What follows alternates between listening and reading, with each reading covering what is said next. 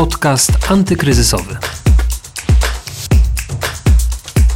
Justyna Smolińska, dzień dobry, zapraszam na nowy odcinek podcastu antykryzysowego, w którym porozmawiamy dzisiaj o wpływie pracy zdalnej na nasze zdrowie.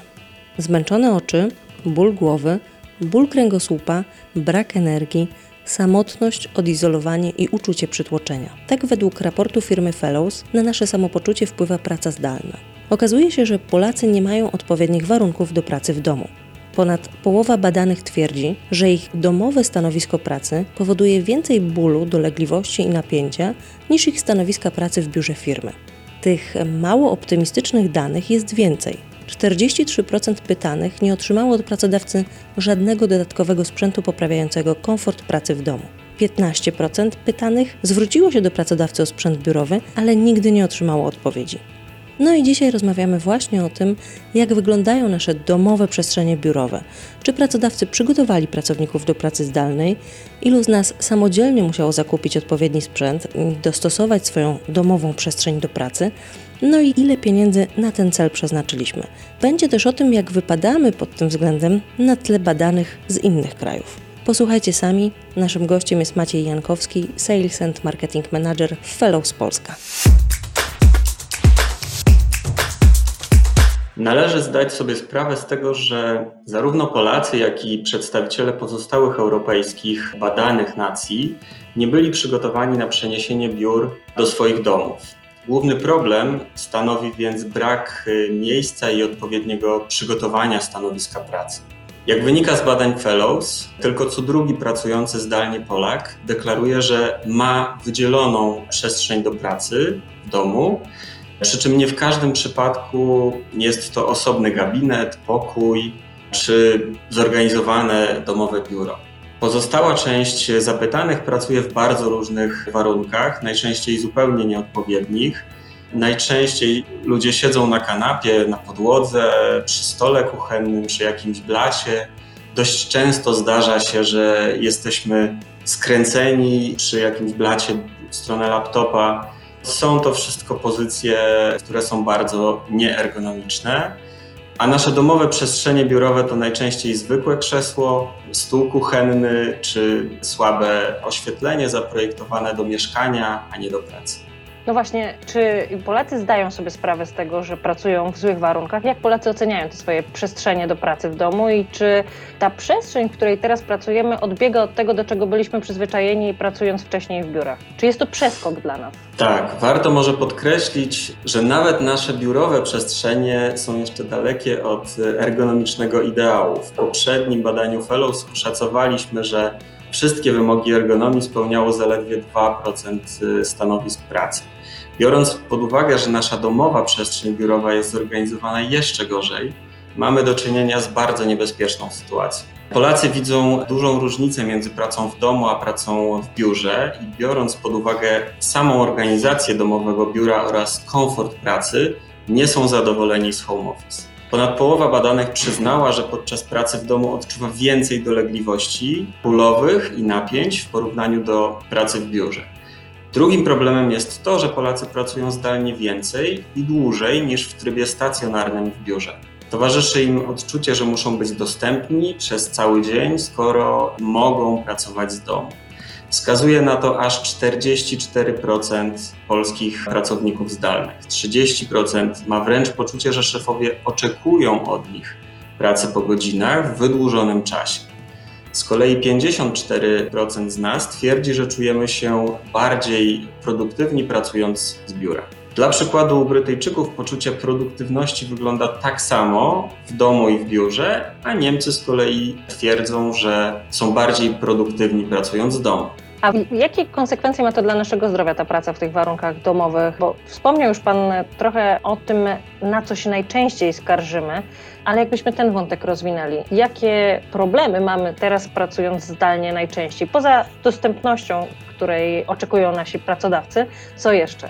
Praca zdalna w nieodpowiednich warunkach ma negatywny wpływ nie tylko na nasze zdrowie fizyczne, ale i psychiczne. Pracownicy zdalni najczęściej skarżą się na bóle głowy i jest to aż 51% respondentów. Na bóle kręgosłupa uskarża się 56%, a na zmęczenie oczu 61% badanych. Często wskazują też na sztywność karku, mrowienie czy bóle nadgarstków.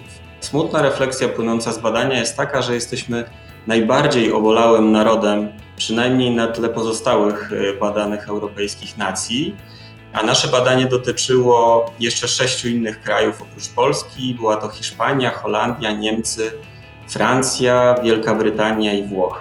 Konsekwencje braku ergonomii mogą okazać się tragiczne w skutkach w dłuższej perspektywie. Już y, za kilka albo kilkanaście lat możemy być świadkami nowych chorób cywilizacyjnych. Wszystko to będzie miało wpływ na zachowania społeczne oraz na gospodarkę. Proszę wziąć pod uwagę wzrost kosztów leczenia, wzrost kosztów pracy, absencję, spadek efektywności i wiele innych. Praca zdalna ma negatywny wpływ także na samopoczucie polskich pracowników. 63% z nich mówi o nawracającym zmęczeniu. 48% badanych przyznało, że cierpi na samotność i ma poczucie izolacji społecznej. Uczucie przytłoczenia towarzyszy 38% respondentów, a 32% z nich odczuwa bezradność. Są to bardzo poważne dolegliwości wpływające na naszą psychikę i samopoczucie, a w dalszej konsekwencji również na zdrowie i naszą produktywność. Pracownicy zdalni czują się zagubieni, zaciera się ta granica między pracą a życiem prywatnym. W utrzymaniu dobrej kondycji psychicznej nie pomaga też presja związana z natłokiem zadań, ich organizacją podczas pracy zdalnej. Wielu z nas nie korzysta również z przerw, nie robi sobie tych przerw a jeśli już je sobie robi, nie zapewnia odpowiedniej ilości ruchu w ich trakcie. W związku z tym no, nasze dolegliwości prawdopodobnie będą miały dużo większe konsekwencje pracując w domu. Tylko 2% pracodawców miało idealnie przystosowane biura dla swoich pracowników w poprzedniej edycji Waszego badania. A jak jest teraz? Czy pracodawcy przygotowali swoich pracowników do pracy zdalnej? Przystosowali im jakoś e, ich domową przestrzeń? Na to pytanie, pani redaktor, nie można odpowiedzieć jednoznacznie, ani twierdząco, ani przecząco. Z jednej strony 58% polskich pracowników zdalnych zaznacza, że pracodawcy w jakim stopniu wsparli ich w tworzeniu odpowiednich e, warunków pracy z domu. Z drugiej strony zdecydowanie nie było to wsparcie ani kompleksowe, ani powszechne. Tylko co dziesiąty zapytany twierdzi, że jego szefowie świetnie poradzili sobie z tą kwestią. Mniej więcej co czwarty pracownik zdalny w Polsce poprosił swojego przełożonego o wsparcie w wyposażeniu domowego biura, ale niestety nie uzyskał odpowiedzi albo ta odpowiedź była odmowna. Ilu pracodawców Pana zdaniem, czy według Waszego badania zdało ten test z przygotowania pracowników do pracy zdalnej? Ilu pracodawców sprawdziło w ogóle, jak pracują ich pracownicy? Czy mają odpowiedni sprzęt i miejsce do pracy? No i którzy pracodawcy poradzili sobie z tym najlepiej? Czy są jakieś branże, które poradziły sobie lepiej z przygotowaniem swoich pracowników niż pozostałe? Zapytaliśmy pracowników zdalnych, czy mają takie poczucie, że ich przełożeni dbają o ich zdrowie, dobre samopoczucie na home office. Niespełna co drugi pracownik odpowiedział nam, że pracodawca poprosił go o przeprowadzenie oceny ryzyka związanego ze stanowiskiem pracy w domu. Niestety aż 30% Polaków wyraziło przekonanie, że ich szefów nie interesuje ani fizyczne, ani psychiczne zdrowie pracowników, natomiast zaznaczam, że było to przekonanie naszych respondentów. Ponad 40% badanych przyznaje, że pracodawca wyraził pewną troskę o ich zdrowie fizyczne i psychiczne, ale nie była to troska wystarczająca w ich ocenie. Co ważne, przedstawiciele wszystkich badanych e, nacji są zgodni w jednej kwestii. Ich zdaniem dobrobyt pracowników stawiany był na ostatniej pozycji wśród celów pracodawców. Ich szefowie kładli znacznie większy nacisk na wyniki i efektywność. Pytała pani redaktor o to, czy były jakieś branże, które poradziły sobie lepiej. Rzeczywiście tak było. Chyba najlepiej poradziła sobie e, z szybkim przejściem na home office branża IT, branża komputerowa, gdzie pracownicy już od dawna użytkowali elektroniczne systemy komunikacji, gdzie tak naprawdę już jakiś czas temu zacierała się ta granica pomiędzy pracą w domu a pracą biurową, typowo biurową, gdzie pracownicy już od jakiegoś czasu nie musieli spędzać czasu w biurze i w zasadzie mogli wykonywać swoją pracę w dowolnym miejscu. Ta branża również najszybciej przeniosła się na home office i w zasadzie najszybciej widoczny był jakby efekt sprawności organizacyjnej właśnie e, u tych pracodawców. Sprawdziliście też, którzy pracownicy musieli się sami zaopatrzyć w sprzęt i ile na to pieniędzy przeznaczaliśmy, czyli ilu z nas musiało się samodzielnie zaopatrzyć, ile na to wydaliśmy, w jakich kwotach w ogóle mówimy i ilu z nas właśnie musiało z własnej kieszeni wyłożyć na to pieniądze i jaki to był sprzęt. To znaczy, czy mówimy o tym, że musieliśmy sobie kupić laptopa do pracy, bo pracodawca nam nie dał, czy jakiś drobny sprzęt, słuchawki na przykład do wideo rozmów, co musieliśmy zakupić? Może biurka na przykład, bo nie mieliśmy. Również. Zdecydowana większość, bo aż trzech na czterech pracowników zdalnych musiało samodzielnie na własny koszt doposażyć albo w pełni wyposażyć domowe biuro. Kwoty wydatków miały jednak bardzo dużą rozpiętość. Było to uzależnione od tego, w co dokładnie pracownicy sami wyposażali swoje domowe biura, co było im potrzebne, dlatego te kwoty były bardzo różne, bardzo rozbieżne. Średnio policzyliśmy, że Polacy wydali na ten cel ponad 2,5 tysiąca złotych. W mojej opinii bardzo dużo. E, pytała pani redaktor, jakiego rodzaju to były produkty, czyli co kupowali pracownicy. Tak jak powiedziałem, wielu pracodawców nie wsparło swoich pracowników wcale albo wsparło ich w zbyt małym zakresie, nie finansując tych e, zakupów. Niektórzy pracownicy w ogóle bali się zadać pytanie, czy poprosić swojego pracodawcę o to, aby doposażył ich domowe biura. Grupie osób, które nie prosiły swoich szefów o wsparcie, co trzeci pracownik nie zrobił tego, ponieważ nie chciał tworzyć problemu dla swojego pracodawcy. Koszty ponoszone przez pracowników wynikały z tego, że ta pomoc od pracodawców była po prostu niewystarczająca.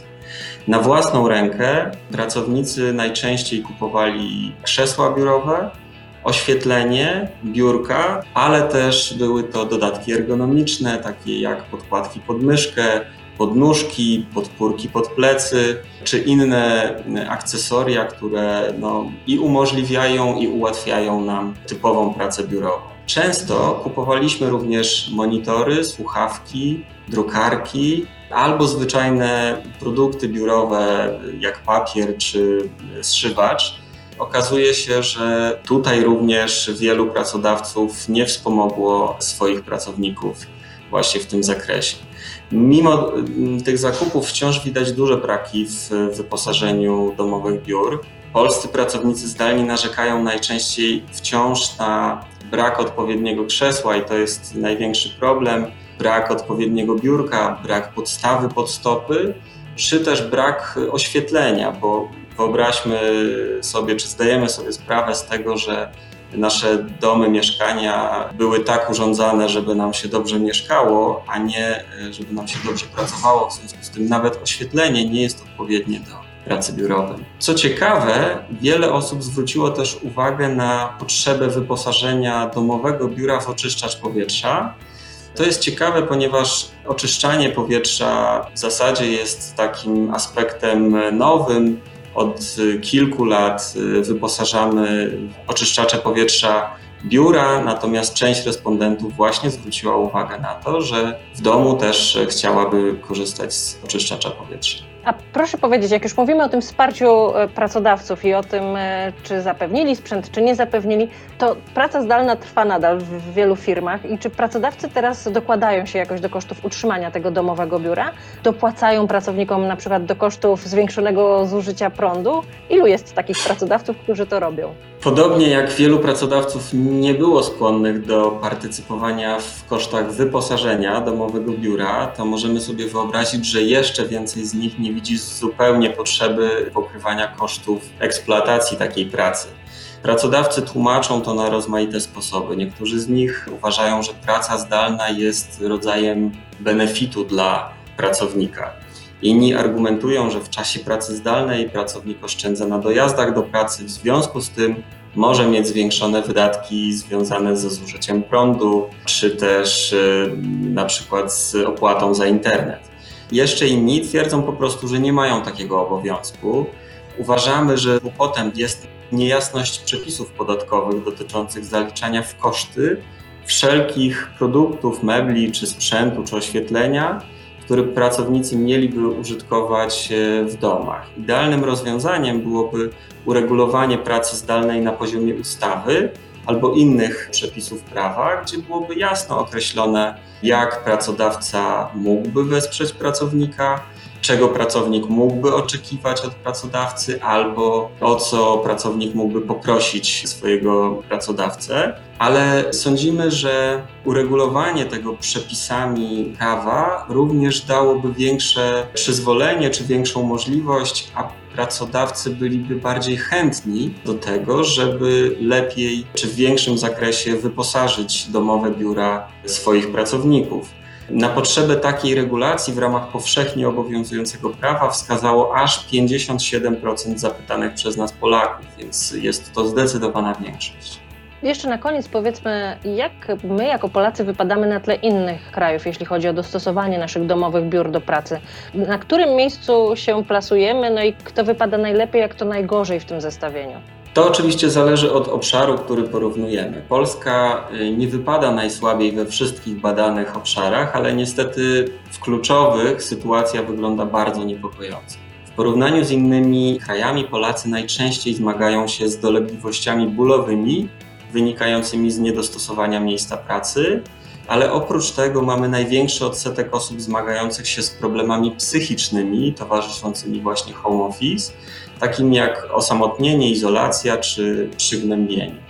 Dla porównania Hiszpanie najczęściej uważają, że ich warunki pracy w domu są gorsze niż warunki pracy w biurze i oni częściej na to się uskarżają niż Polacy. Praca zdalna jest dla nich bardziej stresująca niż dla Polaków, znacznie częściej również prowadzi w ich przypadku do nadgodzin.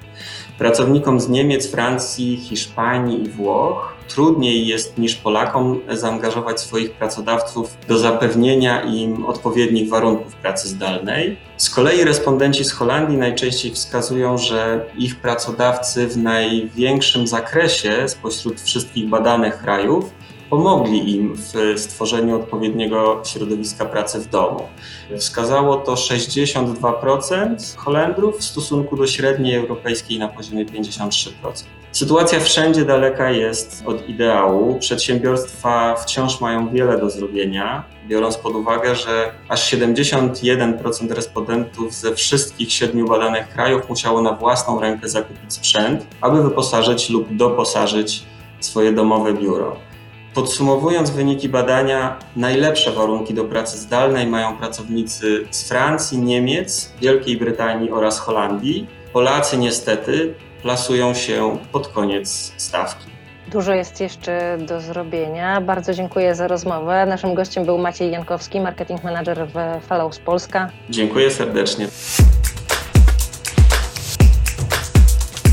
Tym odcinku podcastu antykryzysowego to już wszystko. Jeśli chcecie posłuchać poprzednich rozmów, to zapraszam Was na stronę Pulsu Biznesu pb.pl ukośnik antykryzysowy. Tam znajdziecie wszystkie rozmowy. Podcastu możecie słuchać oczywiście w swoich aplikacjach podcastowych. Do tego też Was zachęcam. No i serdecznie zapraszam i do usłyszenia w każdy wtorek i czwartek. Podcast antykryzysowy.